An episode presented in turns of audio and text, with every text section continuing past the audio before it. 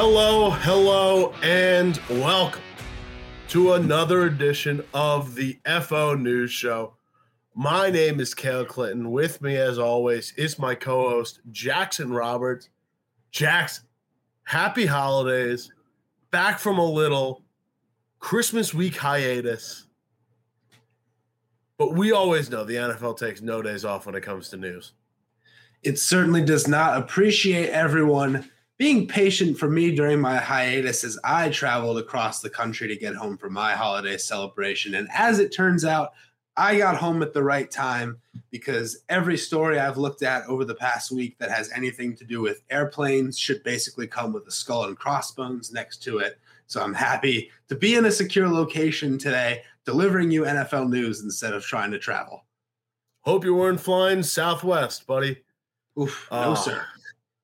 Let's get right into it. Jackson, you know what needs a skull and crossbones next to it?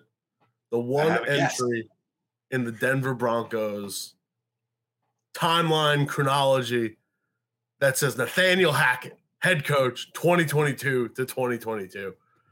Nathaniel Hackett fired as the Denver Broncos head coach after an absolute trouncing, a pummeling by the four win Los Angeles Rams, hanging a 50 burger on that so called vaunted Broncos defense.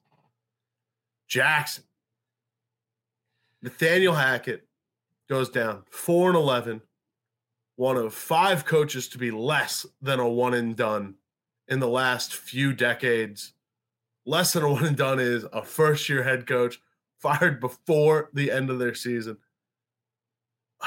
I mean, talk about an absolute letdown yeah. of a season, of a team, all the above. A letdown, a punching bag, a constant meme. It is what it is at this point. Uh, I don't know if you can survive uh, Peyton Manning and Shannon Sharpe making fun of you in your first game of the season coupled with Patrick Star making fun of you in your last game of the season and everybody in between making fun of you in weeks 12 to 15. It was pretty disastrous. You have to call us a spade a spade at this point. Uh, it's the point's been made. You fire Nathaniel Hackett because you can't fire Russell Wilson. Uh, another fun note about this is Jerry Rosburg takes over as the interim head coach think back to about week four or five, and this is the coach that Nathaniel Hackett himself hired to help him out with situational clock management. Uh, and another fun thing about this is GM George Paton is not getting fired, as far as we know, but whoever the new head coach is will report directly to owner slash CEO Greg Penner. Uh, two chains of command, never a recipe for success. Yeah, the uh, our own Mike Tanier phrased it well on Twitter. Coach reporting to GM reporting to owner is the ideal chain of command. GM reporting to coach reporting to owner can only really be pulled off by the Bill Belichick's, Andy Reid's, and Sean Payton's of the world, the truly bona fide head coaches who know their salt coach reporting to owner, GM reporting to owner. That's not a coaching structure. In Tanier's words, that's a soap opera. Now, Jackson, how much of this team, of this underperformance, because mind you, Broncos were a long shot Super Bowl favorite. They were expected to compete in a vaunted AFC West that saw pretty much every team reload and retool and kind of arm up for a crazy year. Definitely didn't work out that way. But how much of this falls on Hackett's shoulders and how much of this can kind of be written off to either Russ or, you know, extenuating circumstances like injury? Because there's there's a lot of blame to go around on this Broncos team. Yeah, I think you can take that last part out pretty immediately. It's not like the Broncos haven't had injuries, but look around the league, I mean, the Eagles are the best team in the league. They've been rife with injuries for a lot of the season, and we're going to get back into them toward the back half of our show. Uh, every team deals with it. It just is what it is. The Broncos have not had any major contributors miss significant amounts of time. The defense, obviously, has taken steps back in the latter half of the season, mostly, I think, just because of fatigue of having to trot back out there after punts and interceptions over and over and over again. Uh, I think the issue with the Russ Nathaniel Hackett thing is how do you separate one from the other when there have been games this season where both of them just completely, uh, I mean, poop their pants is, is, a, is a phrase I would use to describe it. There was the Raiders game where towards the end of the game, Hackett calls a boneheaded timeout to save the Raiders some time, but then Russ also throws a ball out of bounds on third and 10 when he needed to stay in bounds and work the clock. Like it's it's been a thing all year. How do you know which of these two guys to blame when they've both been an enormous part of the problem? So, as we said, the financial commitment is to Russ. Russ on film still does some things that, you know, are bona fide good NFL quarterback traits and whoever comes in needs to figure out how to maximize them and and stop it with all the other nonsense because this is the lowest scoring offense in the league, and that ain't gonna fly in 2023. Jackson, as as your good friend, I will let I will not let you fall for the couple good moments of Russell Wilson tape because I think it was around week four, week five, where I posted a story uh, saying that all the Broncos needed was a little patience, uh, and look where that got. That. Uh, Broncos also make two more head coach firings, or not head coach firings, but coaching firings. Special teams coordinator Dwayne Stukes and OL coach Butch Barry.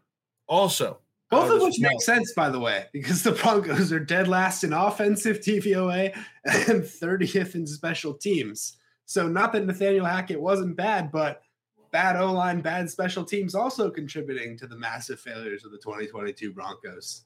Yeah, nothing, nothing outside of the defense was really going their way this season. And, and I, I, I can't remember. Maybe you can point. maybe you can help me out with the defensive coordinator's name. It's escaping me at the moment, but he turned down the interim coaching tag to focus on the defense, and it was like, hmm, wonder why maybe because one of these units is not like the others, and I don't want to be responsible for the other two.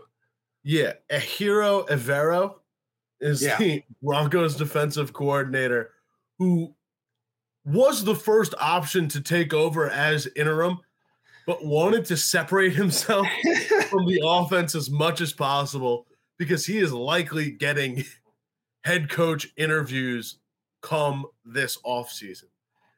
Let's leave let's leave off on Denver because we could probably go on for a full hour breaking down the woes of the Denver Broncos 2020 and and the beefs on the sideline. I just wanted to throw that in there before you move on. Yes, yes, the the multiple shouting matches that broke out. Uh, another reason why Hackett was probably not the best head coach because he didn't really have any sort of command over his players uh, and kind of lost the locker room at some point. But let's move on. And let's speak positively, Jackson. JJ Watt announced his retirement at the end of the season via Twitter. Happened to be his newborn's first football game. And Watt chose that time to simultaneously announce that this would be his last home game pretty much insinuating or announcing that this will be his final NFL season. Jackson, this was a career kind of marred by injury, up and down years following 2016, including this year. He's only played more than eight games three times. But man, those first four five years in the league might be some of the best stretch of peak play in NFL history.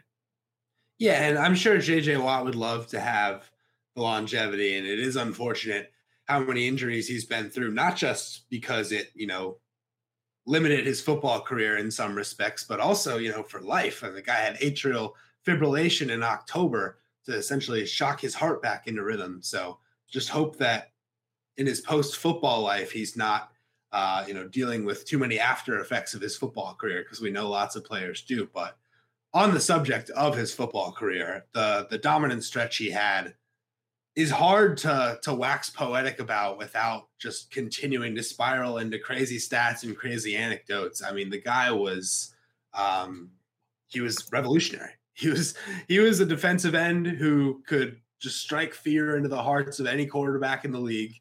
Uh, he could play tight end. He was one of the great mic'd up players of the 2010s. Some of those mic'd ups were uh, appointment viewing, uh, one after a Saints game, in, in particular sticks in my head, where he's just taunting the offensive line. He's like, "You know, you cannot block me. You will double me. I still will not be blocked." Uh, and then he's going to celebrate after the sacks. He's gonna he's gonna catch a touchdown in that game too. Um, a couple stats for you. Three-time Defensive Player of the Year. Only two other players in NFL history have done that. Uh, two guys, maybe you've heard of them: Lawrence Taylor and Aaron Donald. Not bad company. Uh, he was a starter on the 2010s Hall of Fame All Decade team. He's a five-time first-team All Pro. He is the 2017 Walter Payton Man of the Year, and maybe the craziest stat of all. In 2014, JJ Watt finished second in the MVP voting, Cale. How many defensive players in your lifetime can you remember that have finished second in MVP voting? And that's partially because he was a weapon on offense too that year. He was special. It's not just that he finished second in MVP voting, which is ludicrous.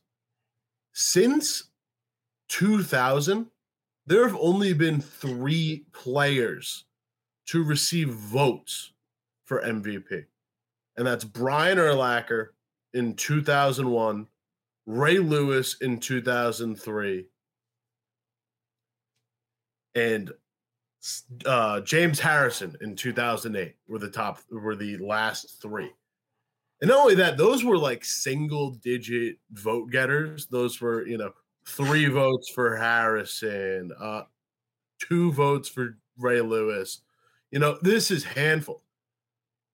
JJ Watt got 23% of the vote behind Aaron Rodgers. Like that is dominant. Also, just on top of that, like we talk like you like you just said, three time uh three time DPOY, uh like historic incredible run.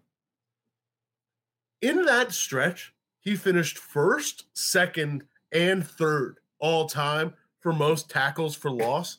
I don't know how long the stat has been kept, but that's according to StatHead off PFR. He averaged 47 and a half quarterback hits this season, broke 50 twice. That's a crazy number. Craziest number, though, finished tied for ninth in pass deflections and pass breakups as a defensive end. In that same year, Stephon Gilmore, Peanut Tillman, Patrick Peterson, Dominique Rodgers Cromartie finished with that same number 16 pass deflections. And they're all stud cornerbacks. Like it is unheard of what JJ Watt was able to do at the defensive end position. Just dominate against quarterbacks. Truly, like, I don't know.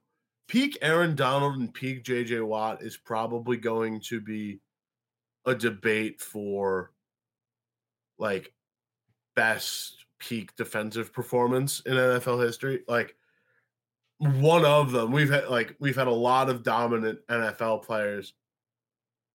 But getting two 20 sack seasons in your first four years in the league, unheard of. Like, there's so many things that JJ Watt did. And I just wish that we weren't robbed of an extension of his peak. Like the fact that his body broke down with truly like debilitating injuries, like broken legs or herniated discs, or like you said, atrial fibrillation in the heart. Like really, really broke torn pectorals as well. Like he looked like Gronk toward the end, where Gronk was, you know, covered in arm braces and knee pads and kind of looked like, you know, he was really protected at all angles for stretches of his career.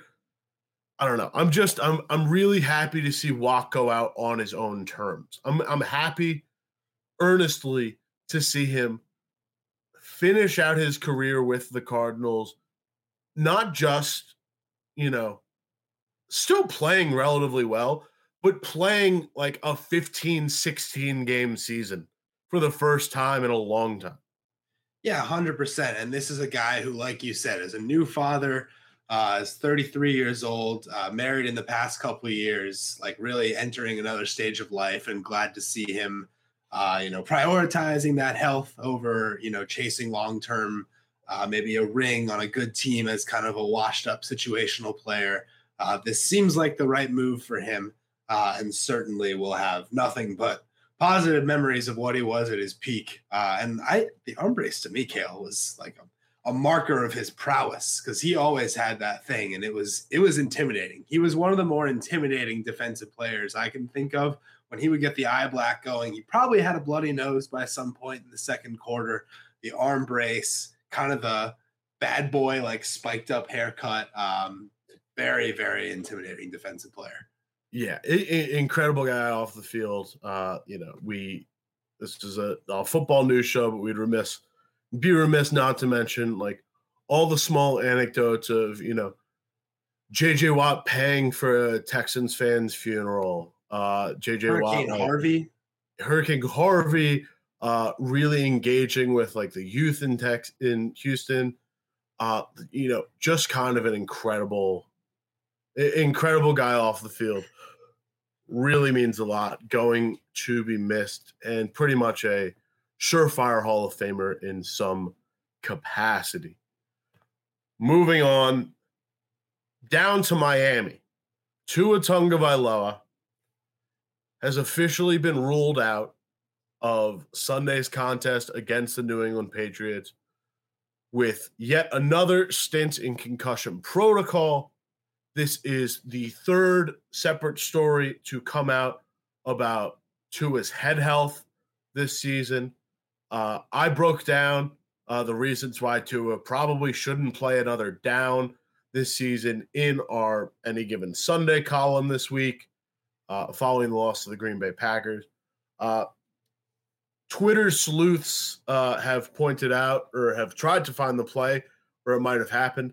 Tua's head bounces off the turf around the three minute mark of the second quarter, which would mean that he played the second half potentially with concussion like symptoms. That would be the third game where he's either left the game or played through concussion like symptoms, as we said.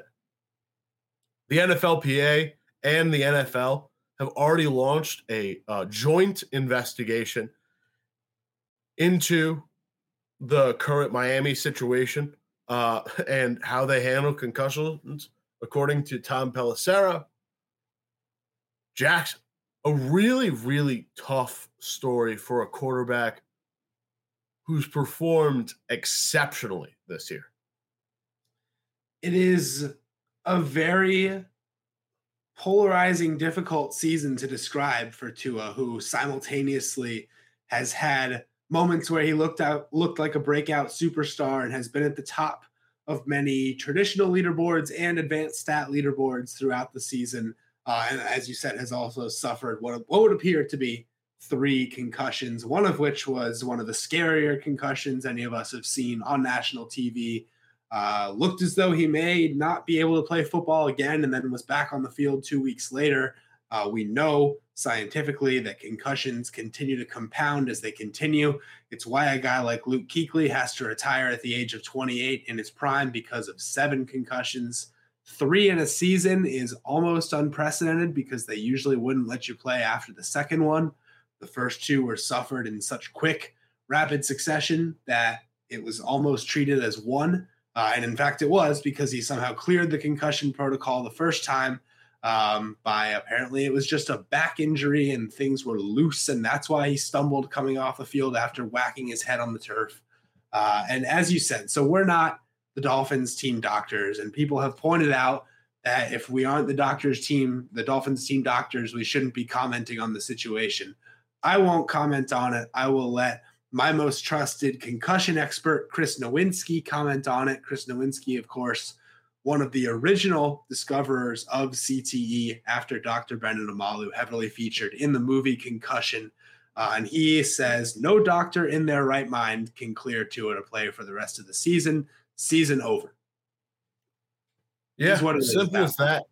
Simple as that, Jackson. Uh, I the the thing that gets tough for me about uh not doing, you know, not commenting on uh the concussion stuff. I get we're not doctors, but it gets hard to analyze the performance of a player like Tua, of a team like Miami, when this stuff comes into play.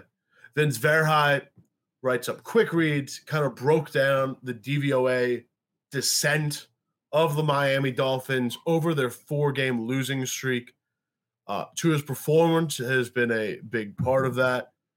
Uh, would have dropped to the lowest in DVOA uh, with a negative 24.1 passing DVOA uh, among quarterbacks if December Tua was its own quarterback and qualified for our rankings. Uh, there's a lot of good stuff in here. You know, he's got the lowest passing uh, passing completion percentage. Part of that comes from like a third, like a less than 40% passing completion against uh, the Los Angeles Chargers, which will really tank those numbers down.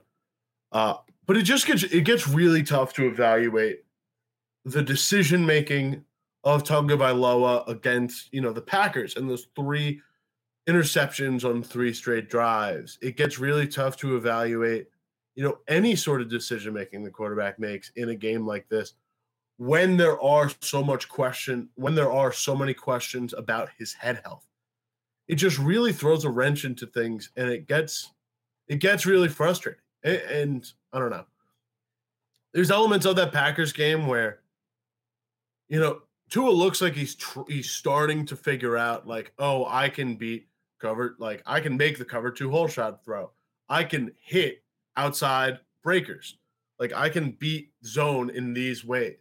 You know it would be in theory the counter punch to the counter punch as a lot of people have been talking about but at this point, who cares? Like the Dolphins know what they have in house is good. They've got the free agents on offense locked up long term and Tyreek Hill and the offensive line, Jaylen Waddle's contract control.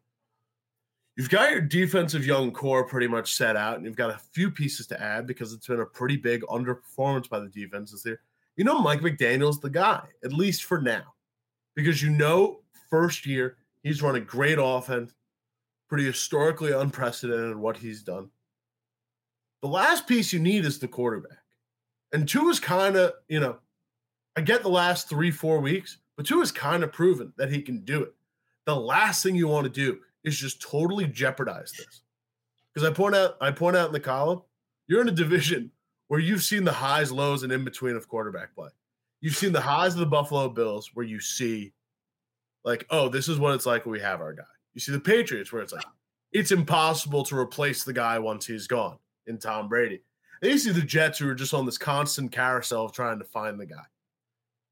Tua can be a guy that you work with for a little bit. He can't be that if his brain is pudding. Like you've got to protect his head health as best you can, or you're or none of like all this is for nothing. This whole team you built is for nothing. Yeah, I mean, we we get into debates about like how do you evaluate uh, the second half of that game or just the second half of the season in general, and it just like it's not that those things don't need to be done eventually, but the number one concern here is the health of a human being and the health of someone who clearly wants to continue playing football. It's his passion. It's what he's you know best at. How can we figure out how to let him do that long term? And the number one thing that needs to happen is sit out the rest of the season, preserve health now, rest up for next season, and the Dolphins have a lot of things in place to be successful. Best of luck to Mr. Tagovailoa going forward. Teddy Bridgewater will start against the New England Patriots. Dolphins are currently competing for a playoff spot. Uh, that seven seed is still lurking in the AFC. And the Dolphins have not won a single game in the stretch that Tagovailoa missed for concussions. So we'll see if they're able to pull one game together. Their win probability shoots up if they are able to beat the New England Patriots in week 17. Sticking with the quarterback position and sticking in the AFC East, we move on to the New York Jets, where Mike White has been cleared by team doctors for contact after suffering rib injuries against the Buffalo Bills. He has been upgraded to starter, Jackson. There's been a big quarterback shuffling. Zach Wilson replaces Mike White. He lasts two games, benched midway through for Chris Streveler, who, who, who is a quarterback, who plays the position, who throws passes, who is uh, a CFL champ with a great beard. Listen, if, if did he, I think he hoisted the Grey Cup.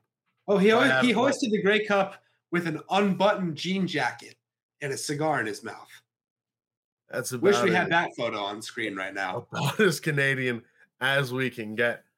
So I can't speak too disparagingly about him, although the performance, while while generating some good online discussion and some fanfare, uh, was not very impressive against the Jacksonville Jaguars.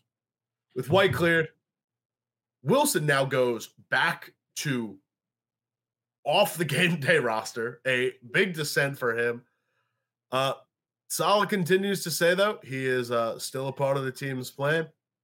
Jets also fighting for a playoff spot.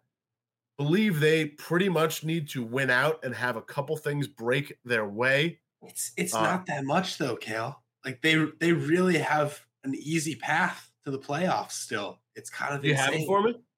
Absolutely. So the Jets need to win their last two games at Seattle, uh, at Miami, probably still with Teddy Bridgewater, and they need one New England loss to either Miami or Buffalo. And Buffalo is unlikely to have the one seed clinch this week because they will have to win in Cincinnati and Kansas City will have to lose to Denver. So it's right there. Win these last two games, and you have, I would say, at least a better than 50% shot of making it. Now, Jackson, we could do the Mike White breakdown.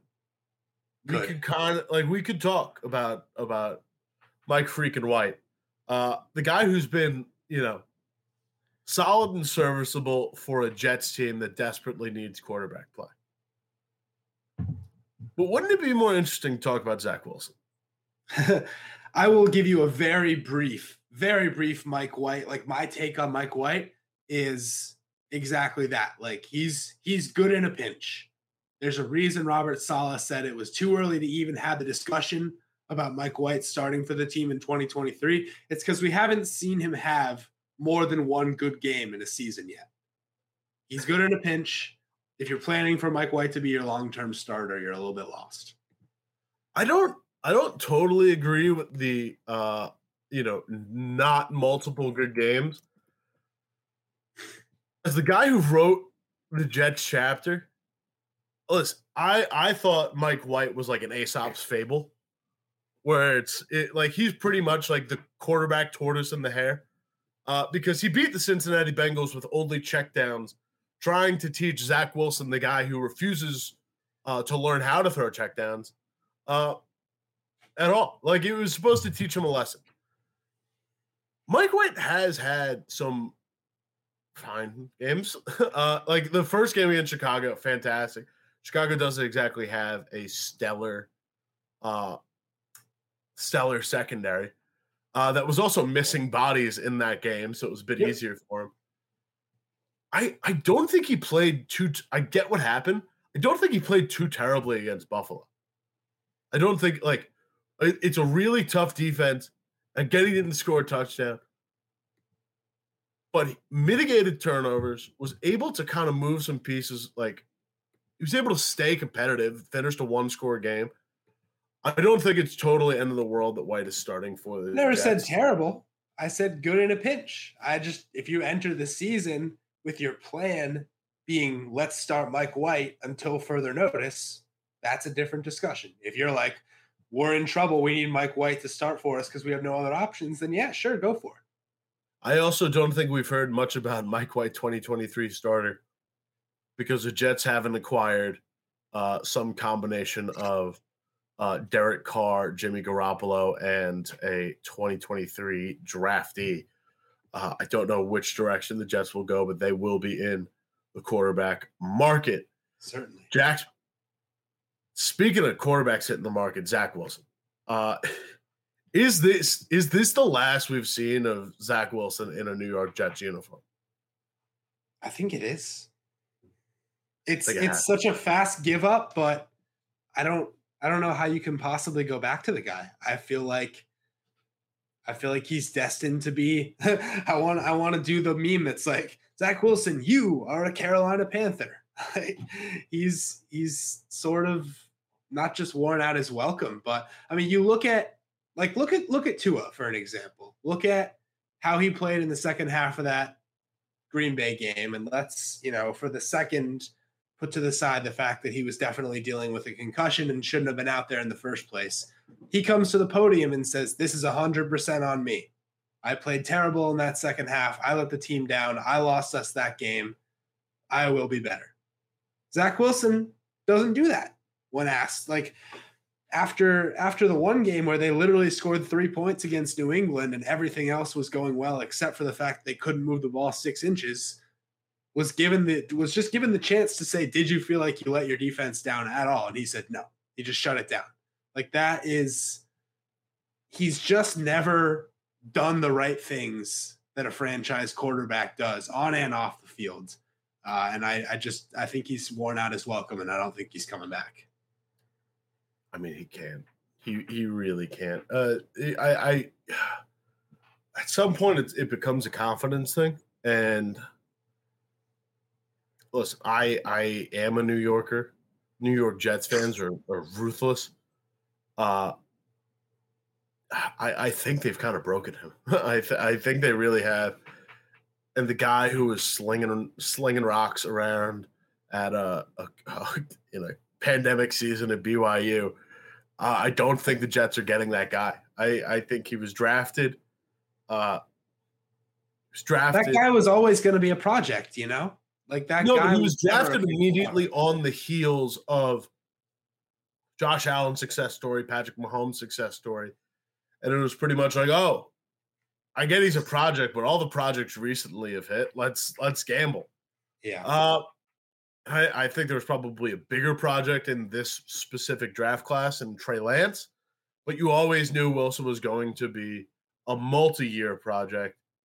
And it's been technically multiple years and there's been like a minor improvement, but really nothing substantial that would suggest consistent growth. And I think the biggest thing is is you know maybe this is like call it an outlier season. Defenses in a given year or defenses year to year usually aren't consistent in the same way offenses are. Teams tend to regress year on year. I still think, like talent wise, the Jets are currently outpacing Zach Wilson. They're on two different timelines right now. So that's probably the last we've seen of Zach Wilson in a Jets uniform. Congratulations. I I was gonna say like to what the Houston Texans, but they're probably drafting a Bryce Young up top. Like I don't even know where he plays next year. It'll be very interesting. Yeah, it's it's got to be the backup route, right? It's got to be like the go go play backup to an established, really good quarterback, and and try to pick up on some skills and and get yourself signed elsewhere after a season of improvements, right? Like that was that was the Mitch Trubisky path with Josh Allen for a year. I wonder if that's the move for Zach Wilson somewhere else. Speaking of where cast off first round quarterbacks usually end up. We move on to Carolina to talk non quarterbacks. After an announcement that Jaycee Horn is going to miss the rest of the regular season with a broken wrist and underwent surgery to correct such injury, Panthers signed team favorite Josh Norman to the practice squad. Norman, a key member of that 2015 Super Bowl run by the Carolina Panthers. he He's kind of bounced around the league since. but an interesting member of a Panthers squad that has surprisingly overperformed expectations this season, especially making especially after making the transition from Matt Rhule to Steve Wilks. Jackson. This is a very interesting one for one swap here. You're going from a second year player enjoying a breakout season to a former Pro Bowler who hasn't played at all this season. It's it's opposite ends of the football experience spectrum and I have no idea what 2022 Josh Norman is going to look like in a Carolina uniform. Coming in by the way at the most important, most crucial time in any potential season one game this week to potentially decide their season and whether or not they're going to win or lose the NFC South. Uh, most six and nine teams don't find themselves in that position, but here the Panthers are, and they're rolling with it. And as such, Steve Wilks has said that you Jaycee Horn had surgery yesterday. Uh, we don't yet have any updates, as far as I'm aware, that say whether or not he's going to have a chance to return for a theoretical playoff run. But just the fact that we're even in that position says so much where it's usually, you know, guy guy needs surgery, two games left in the year, team is six and nine. Okay, he's done for the year. Let's worry about next year. Uh, and yeah, Josh Norman, what are we getting? I just don't know. Like, it is like very good for the fan base. Like at this point, bring back Cam Newton, Greg Olsen, uh, put Luke Kuechly on the sidelines to wave the flag and pound the drum. Like, this is this is great for franchise culture uh, keep pounding. But I have no idea if Josh Norman is still a shutdown or forget shutdown corner. Is he a serviceable corner in the 2022 NFL? Jackson, his his that line for last season with the San Francisco 49ers is fascinating. He's he's had uh three interceptions in the last 3 years. But last year alone, he had seven forced fumbles. Uh, Niners punch it out, man. An impressive, impressive number. According to Sports Info Solutions, though, he's allowing around a uh, anywhere from a in the last three seasons, uh, 2019 Washington 65% completion rating allowed. Uh, 2020 with the Bills, 69% completion percentage allowed. 2021, 63% completion percentage allowed. Uh, hovering around somewhere between 11 and 7.8 yards per target. It's allowed 11 touchdowns in the last three seasons, including four last year, 14 pass breakups, and like I said, three interceptions over the last three seasons. I just think the guy's 35, and it'll be interesting to see how seamlessly he kind of integrates himself because he played on the Ron Rivera staff. So this doesn't seem like a seamless transition. The one thing I thought was pretty interesting was the of the Panthers, like like classic era. I don't know if I like they're probably joking but like I don't know how this how, how easy this stuff is. Steve Smith, Steve Smith Sr. kind of chimed in on Twitter saying, you know, hey Panthers, uh, you know, maybe like let's do a little reunion. You can bring me back. Uh not serious. Still, it was in response. I'm pulling up the tweet now. Yeah, it was in response to Tre Boston who's like, I left a like I left as a full blown starter. I'll slide in or for all joining up.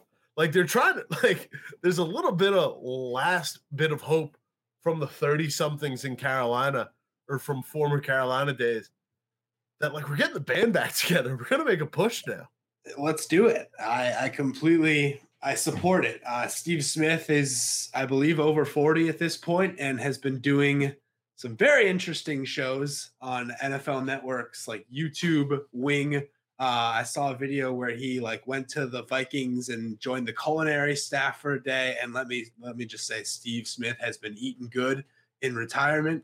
So I don't know if he's still running a four four, but Let's do it. Bring all the 2010 to 2015 Panthers back and let's get the band back together. Listen, it'd be very fun to see. Uh, also has like his own podcast, which we should get it on the takeaway at some point. That's a gem. moving on. Just realized that now. Moving on. Last headline of the week. This one broke today. Back to quarterback transitions. Commanders named Carson Wentz their starter for Sunday's matchup with the Cleveland Browns. This is Carson Wentz's first start since 20, uh, I was going to say 2016, since week six. He's played more recently than that. Since week six, got put on IR with a broken ring finger on his throwing hand. They move into Taylor Heinicke. Heinicke wins five of six, uh, five of his first six starts, then goes 0-2 and 1 in his next three. Wentz comes in for Heinicke in the middle of last week's game against the San Francisco 49ers. The two combined, by the way, Jackson, for an over 77% DVOA against a passing DVOA against the 49ers defense. But on the season, Heineken, Heinicke, uh, currently 24th among quarterbacks, negative 10.1 passing DVOA and a 19 passing DYAR. Went down to a negative 17.1 DVOA, negative 105 DYAR, 30th and 28th, respectively. Jackson, what do you think of the move? Commanders are still looking to clinch a playoff spot. Is it the right move to transition from Heinicke to Wentz? I'm going to be honest, I don't hate it. I, I think that a lot of people are kind of feeling the karma side of the Heinicke thing and, and feeling like he's the one that got you there. You, he should be the one to continue to drive the train. But I, the performance has dipped enough with Heinicke to where I don't feel like I trust him anymore. I feel like as much as he maybe made some plays that won them some games at certain points in the season, that Giants game felt more like a turning point to me where competent quarterback play wins you that game and puts you in the driver's seat for a playoff spot. So I don't mind going back to Wentz here. Uh, certainly the more talented of the two quarterbacks. If you look at their like box score stats, scale, I know DVOA favors Heinicke this year. Box score stats are insanely similar between the two. It's like Heinicke, 12 touchdowns to six interceptions, 89.6 passer rating, 62.2% completions. Carson Wentz, 11 touchdowns to six interceptions, 86.3 passer rating, 62.9% completion percentage. So literally their stats mirror each other in every way. Carson Wentz is the more talented quarterback. He's been more of a disaster artist at points this season, but Heinicke's shown he'll throw it up for grabs with the best of them. So you might as well go with the guy that you somehow gave up a second round pick for this year. That's my thing. Is like like you just said, Heinicke's kind of throwing it up a little bit more. I He's always done that though. It's just not come back to bite them in other games. Well, he hasn't been a risk t- like he hasn't really been a risk taker. Oh, I think he has. Recent. He's played relatively conservative football, and that was kind of the point of having Heinicke in. Is it's relatively mistake-free football. It's only been in recent weeks that he's had five fumbles in three games and an interception. Like, but that's he's, I don't. Like I disagree. I think he's always had that very cavalier play style, and he's just been very lucky in the games that they've won. That the passes he's thrown in between four defenders haven't gone as picks, and he escapes the pocket, and instead of fumbling, he draws a 15 yard penalty against Philadelphia to clinch the game. Like he has been, like he he's a rogue risk taker and those risks were paying off early in the season, and now we're seeing the flip side of that. See, I'm fine with him being a little cavalier as a runner. It helps usually teams, but I think like now that he's actually becoming a turnover problem, and now that in recent weeks he's getting a little bit more dicey. Like the running was his strength, and it helps him mitigate the turnovers as a passer. It was being less safe of a passer. Now that he's being both like an unsafe passer and an unsafe runner, you might as well go to the guy with a higher ceiling who's like a more skilled quarterback in Wentz. Like at least if you're gonna have mistake full football, you might as well go to the guy who can also throw for, you know, have the upside at least to throw for 300 something yards in a game and like make some big throws like Wentz can. Yeah, I've I don't know what you're getting out of Carson Wentz at this point. Coming back from injury, I know he had a solid fourth quarter against the 49ers, but he's so far removed from that 2017 kind of revolutionary Carson Wentz that I just don't know what he has. But I, I know that the ceiling is higher than whatever Taylor Heinicke is going to give you in any given week. That's the point. You get the highs and the lows of Wentz. You get, uh, you know, three different games where he eclipses 300 yards, and one game this year where he has 99 yards, and a second where he has 170 yards and two interceptions. And, and you might as well get up, guy who can manifest for 300 plus yards. I want to bring up the matchup too, because they're playing the Cleveland Browns. I see this as a game of like, with these two franchises, when they meet up this late in the season, whoever needs the win is likely going to lose. That's as as I understand football. If if the Browns were the team that needed a win to get into the playoffs, then I would love the Commanders in this matchup. But now that the Browns are completely out of it and the Commanders need a win to get in, I I love the Browns this weekend. Yeah, just just some sort of karmic washing machine. Everything uh, is all topsy turvy. Let's rip through this injury roundup this week kick it off in Philadelphia. Philadelphia loses Avonte Maddox for the season to a significant toe injury. We missed last week. Jalen Hurts out with a shoulder injury. We've already seen Gardner Minshew fill in in the interim. Did not get Lane Johnson, who will play despite a torn adductor in his shoulder. Johnson's a two-time All-Pro, four-time Pro Bowler. And he will play in the playoffs. Let's make that clear. He's coming back for the playoffs. Yes, yes. Thank you for the correction. He is putting off surgery. Is likely not playing this week. Is he confirmed not playing? he's week? out. He's not Got playing it. this week, and I think it's pretty much 100% confirmed that he's not playing next week either. He's resting up for their first playoff game. Got it. Thank you, Jackson. Big losses for this Eagles team, though, on both sides of the ball. Johnson, been a massive force on this offensive line. Good that he is at least going to be a warm body for the playoffs. But the Eagles keep losing bodies in the secondary. Yeah, that's that's not what you want. It's been a really really good secondary too. They've been the number one pass defense by DVOA all season, uh, but you know you continue to lose bodies. Avonte Maddox, it's not like he was an All Pro by any means, but he was, you know, good, good, serviceable corner, able to fill in, make some plays. Uh, obviously, you would have loved to. I mean, CJ Gardner Johnson was leading the league in interceptions as a safety at the time he got injured. So this is like another another tool that you're losing from the toolkit, uh, and eventually that starts to take a toll. You already had, you know, undrafted rookie Reed Blankenship filling in for Ceedy Duce uh, this the, the more you lose guys that have been with you all season long, the more that you struggle to kind of piece it together with the guys that haven't been seeing time on the field. Sticking with lost linemen, La'el Collins for the Cincinnati Bengals, done for the year. Uh, tore up his whole knee, ACL and MCL. That's going to be a lengthy recovery.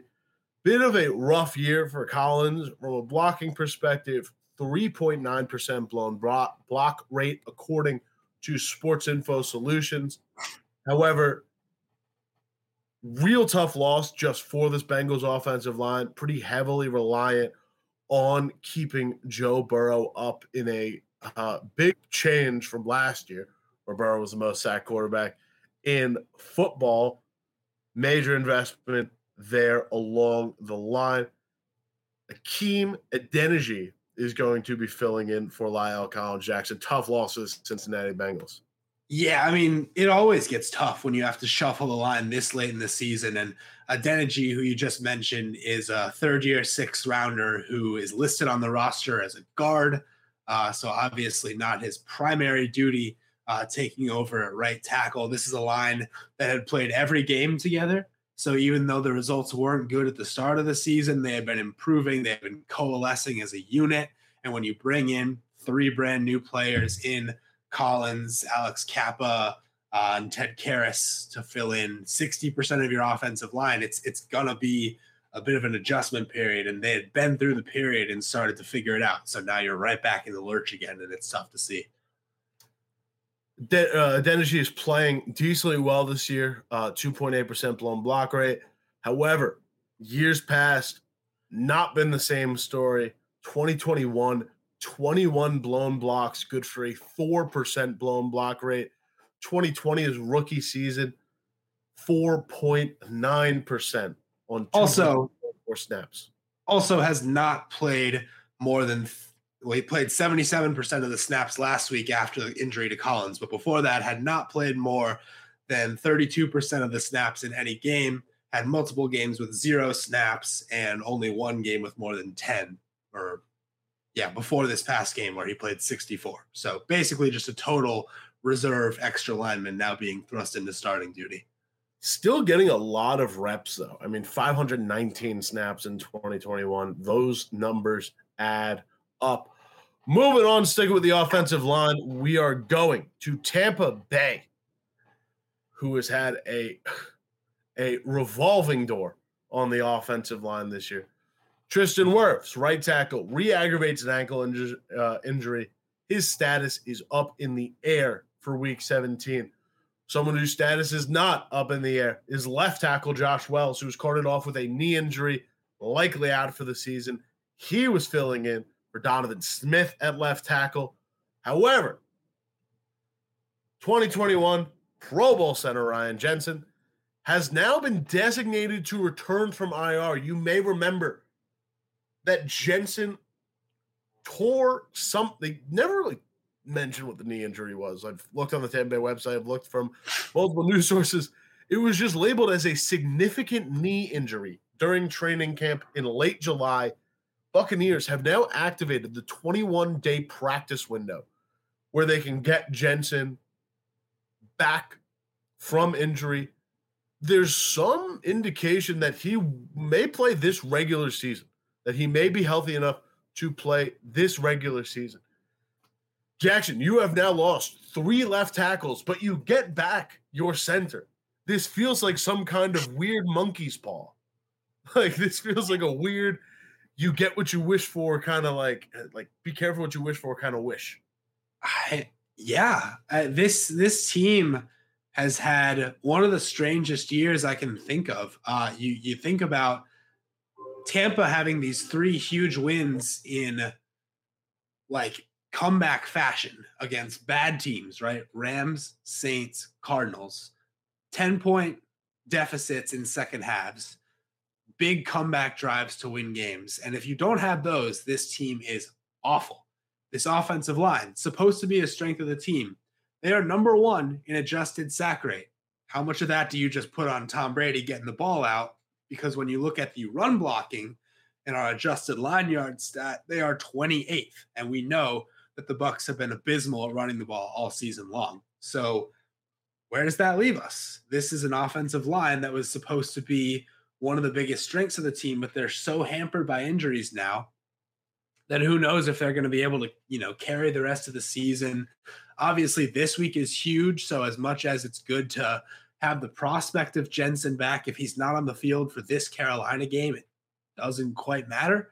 Uh, and now here we are in the, as I said with the Bengals, in the lurch where you're just kind of piecing together an offensive line as you go. Uh, and yeah, you think about just all the talent that's on this offensive line that's been, you know, injured, retirement of Ali Marpet this past year. Um, it, eh, you know, bring in a guy like Shaq Mason, who's obviously a huge talent, but uh, hasn't quite translated across the entire line. Um, and yeah, Jensen, Jensen, a 2021 Pro Bowler, he's hurt. Tristan Wirfs, one of my favorite offensive linemen in the league, been a Pro Bowler every year in the league so far, except this year, also hurt.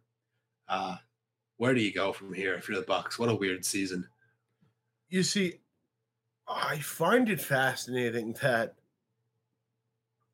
like this is this is genuinely if if Jensen can play like a monicum of you know competent football, this is probably good for Tampa Bay because a lot of your sack prevention comes from Brady being in the pocket and the fact that like leads the league in adjusted sack rate, despite the fact that they've had so many injuries on the offensive line and such transition on the offensive line. Where they don't rank well is that they're 28th in the league in adjusted line yards and 24th in power success. And they also are last in the league in rushing yards per attempt. I wonder if there's any sort of like help that they can sort of get from just having Jensen back. And by the way, they're also 27th when rushing in the middle of the line or off of guards by our directional offensive line statistics. Yeah, well said. Their run game is awful. That's, I mean, Leonard Fournette is getting 20 carries a game still, and he's doing nothing with them. I, I, get that he like punches it in from the one yard line every once in a while, but every game it's two, three yards per carry.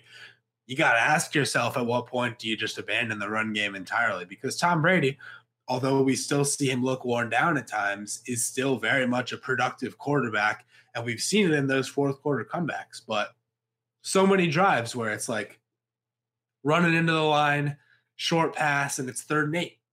Can't keep doing that.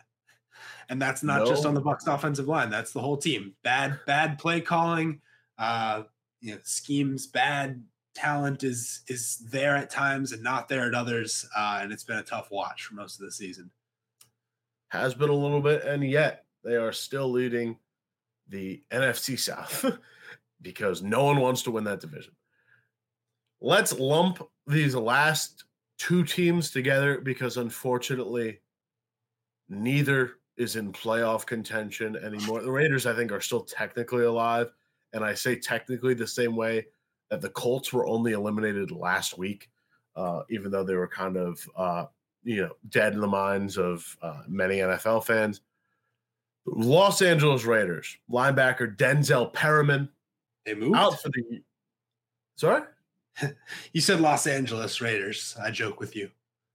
I listen, I screw that up way more than I should. the Las Vegas Raiders linebacker Denzel Perryman done for the year with a shoulder injury. Uh, defensive end Chandler Jones carted off the field with an elbow injury, uh, something I've never seen for an upper body, which means it's serious. Uh, and Arizona Cardinal safety Budda Baker also done for the year with a shoulder injury. Uh, again, tough losses across the board for all of these players. Jones, especially, starting to come on toward the end of the season, a 2022 offseason acquisition who took a little while to get going in Raiders defense. Budda Baker set exceptional, a big, massive part of the Arizona Cardinals defense. Denzel Perryman, also big part of that front seven for the Raiders.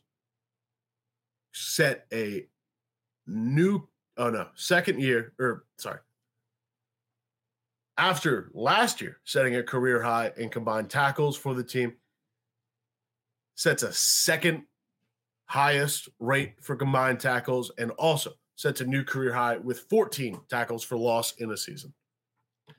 All tough. As you said, it's the point in the season where uh, bad teams start to lose people and you start looking towards next season. Uh, Chandler Jones, at least, will always have a stiff arming Mac Jones through the turf on his way to glory in one of the more improbable wins in franchise history. Uh, certainly a disappointing season, though, for both teams. And these are guys that they need back in 2023 because these are teams that will have expectations of at least being competent and hoping to make the playoffs in 2023 because they both did it last year. That they did, especially looking forward to another season Chandler Jones playing alongside Maxx Crosby and just making that defensive tandem work because it took a little bit for it to come on this season. They need more. Jackson closing out the show with Thursday night football news as we always do.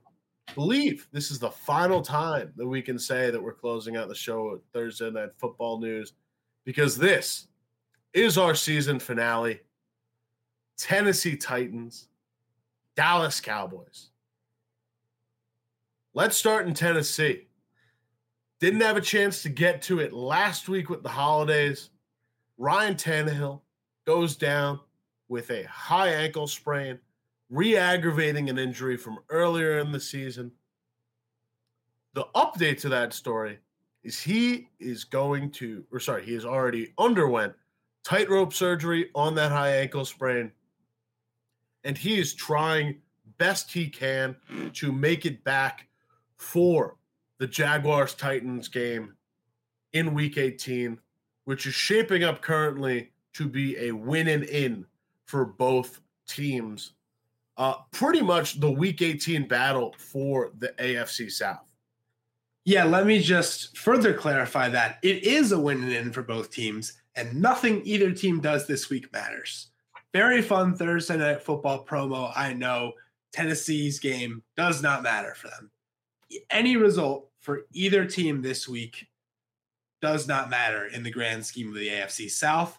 Technically, the Jaguars could still get a wild card spot if they win both games. Um, but like, or I guess if they go eight nine, they could somehow get a wild card spot. Uh, the mathematics are astronomically high and pretty much impossible. So there's been talk of the prospect of both teams resting guys this week because this game and the Jags game essentially means nothing. Um, but let's talk about Malik Willis a little bit, Cale. He uh, he is the starter if Ryan Tannehill is not back, and it is still a very iffy proposition of whether he will be back for that Jaguars game. So this is his final tune-up for the game of his life against Jacksonville if Ryan Tannehill is unable to go. Uh, he has yet to throw for 100 yards in an NFL football game. 99 on Saturday, so ever so close but he has not gotten a 100 yard passing game. He currently sports a negative 244 DYAR in just those three starts and some backup appearances late in games. I believe only, yeah, only Justin Fields and Matt Ryan have more negative DYAR, and obviously they have played much more football. And he has a negative 71.7% passing DVOA, which would have been worse in the league this week until Monday Night Football happened and Nick Foles somehow managed to put up a one game DVOA performance of negative 108.3. So Malik Willis not having a good start to that old NFL career. It's so fascinating to watch Malik Willis play because he just, you know, again, he was very much a project coming into the NFL. Uh, seems like he permanently has escape artist on uh, the Madden X Factor trait but he cannot throw. Jackson, let us get in to some news for the Cowboys you're very excited about. I know, man. It's it's it's a segment that's taken us far too long to get back to. Brings a tear to my eye, quite frankly. But we are back. Uniform news. The Dallas Cowboys don't have a lot going on this week aside from uh, some speculation that maybe Troy Aikman will be the new Broncos head coach, uh, and former Cowboys tight end Blake Jarwin working out for some teams. There's not much on the news front. So let's talk about what they're going to wear in this game against the Titans. They're calling these the icy white helmets. Now, we know that the NFL one shell rule came back into or came into effect 10 years ago, finally out of effect this year. Cowboys bring back the white shells on the helmets. They wear white shells on Thanksgiving, but these are different because they have the outline on the helmet sticker Cale, icy white as opposed to regular white. Also wearing a modified version of their color rush uniforms from the past few years as opposed to the Thanksgiving throwbacks. Stars on the sleeves, stars on the white helmets. Gonna be a clean look. We're all the way back, Jackson. Uh, this oh, is this is our bread and butter. We're just, you know, a stadium shy of of really hitting our quota. Need oh, it. Oh, Need more stadium news. I think there have been a couple stadium stories announced in the few weeks, but none that are coming so immediately to mind that I can just shout them out. I couldn't if you paid me to. That'll do it for us Woo! here at the FO News Show. However, got some sponsors to thank.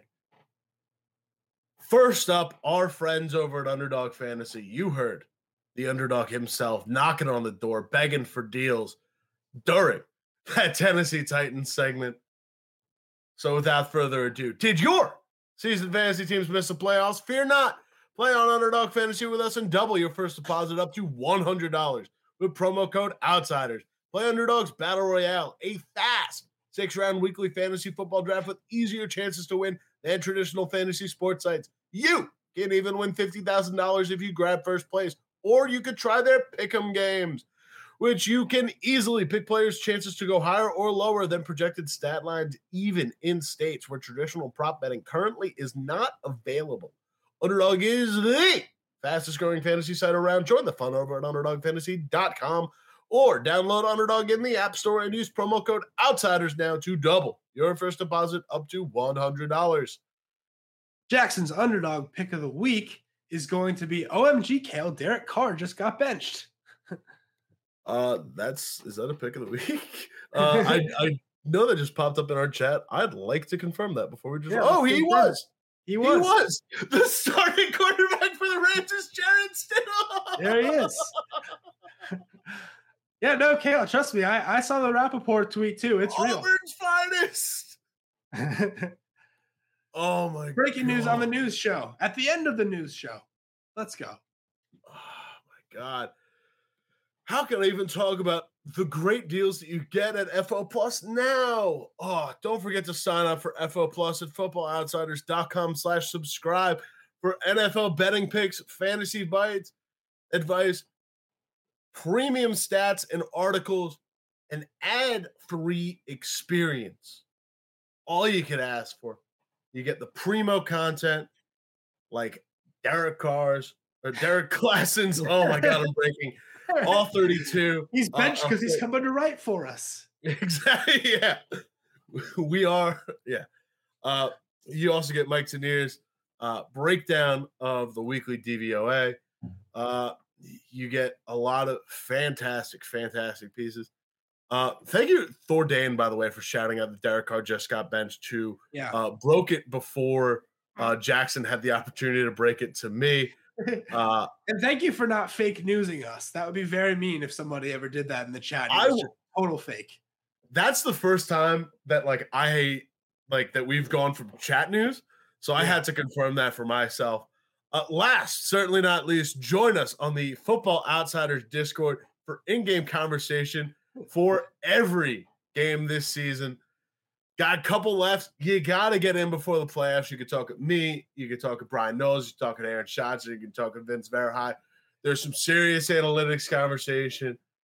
And there's probably me in there joke like making jokes about Jarrett Stidham. Uh, or like we did in Packers Eagles, where I come up with a scenario for the long term Wally Pipping of Aaron Rodgers uh, based off of two series by Jordan Love in garbage time. It's a great time in there, and I highly recommend you join the conversation. Uh, a lot of riveting stuff every Sunday, every game. You can catch us in there tomorrow night for the Thursday night game if you feel so inclined. Do it. Do it now. I'll be I'll be flying, so I won't be. But what else is new? Well, that'll do it for us at the FO News Show. For Jackson, I'm Cale.